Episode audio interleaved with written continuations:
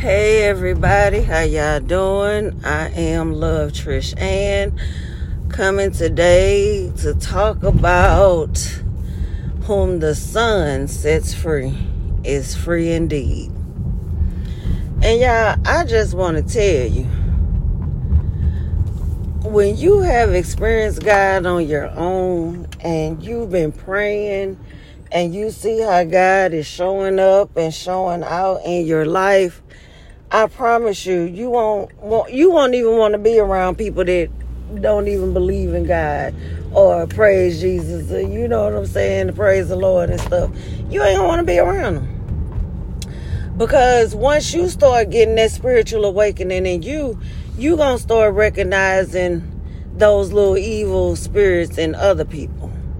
And don't get me wrong, that don't make them bad people because even y'all, I've experienced it just even with a six year old. And it just amazes me how, you know, I know for a fact they have like other relatives that when they do certain stuff and say certain things, they get mad at them.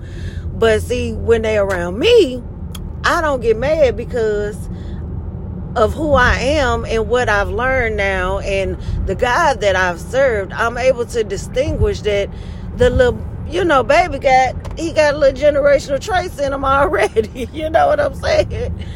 And I mean to the point where they were speaking at me like, I don't like you and da da da da. So as he was saying these things, I know it wasn't true because he come right back to his nana. but I understood it and I was able to throw a positive thing at them. You know, you say you don't like Nana, Nana gonna say she love you, you know. So I understand it because I know the history in it. I know, you know, everything that's going on, why it's like that, because I've experienced a lot of it myself. The only thing is, I was their generational curse breaker. I was that black sheep that started realizing, hey, I'm different. I don't want to be like this. I knew I was rare as a kid, you know, when I didn't fit in with my mama's side of the people, you know, because I knew I didn't like the way they was treating her, you know. So what I noticed in now, you know, when the son, the S-O-N, God's beloved son that he sent for us, honey, when the son set you free, baby, be ready. Because that dark side, honey, they gonna be so upset. They're gonna be trying to find all kind of ways to get you back into that darkness.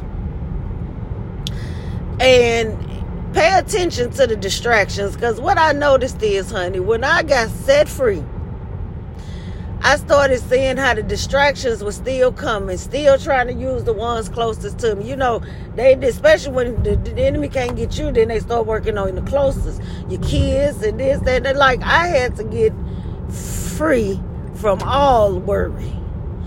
And that was simply me just turning my worry into prayer.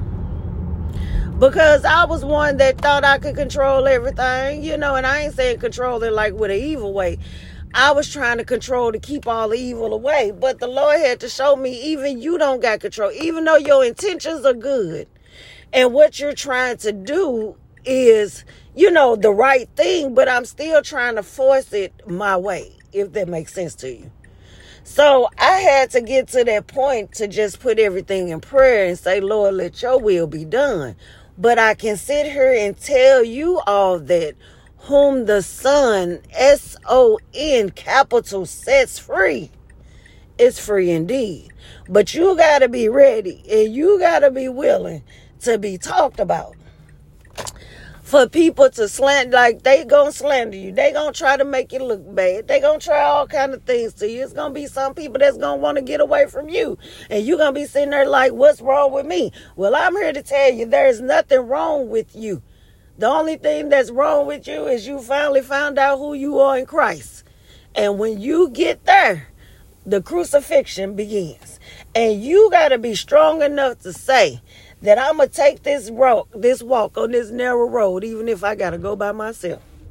And that go for anybody. It could be mama, daddy, your kids, sister, auntie, brother, you know, whoever, grandmama, you know, you around as you've been around the longest, you know what I'm saying? Whoever it may be. Whoever them five people that's closest to you, if it get down to two or three, then you gotta be ready to say that's okay. You got to be ready to know that, okay, I'm going to continue my walk in Christ because Christ is in me. And I'm not going to change myself. I'm not going to go and be who the world want me to be. I'm going to be who God say I should be. Okay? But until you get to that point of isolation and being able to be by yourself and enjoy your own self, your own company, it's going to be a battle. It really is. It's going to be a battle because nobody likes to be alone. And I'm not saying you just going to be alone. All I'm saying is when you get into Christ, when you ask God to show you, he gonna start dropping them people like it's hot and you gonna be wondering what is going on because you gonna know in your heart you haven't done anything to these people so you got to be ready to say hey lord if this is what it's supposed to be then let it be because i know your words say that you know the plans that you have for me. and none of your plans, Lord, is to harm me. So when you got a bunch of people around you that's trying to harm you, then you know they need to skedaddle. So with that being said, y'all, until my next podcast episode, I am Love Trish Ann.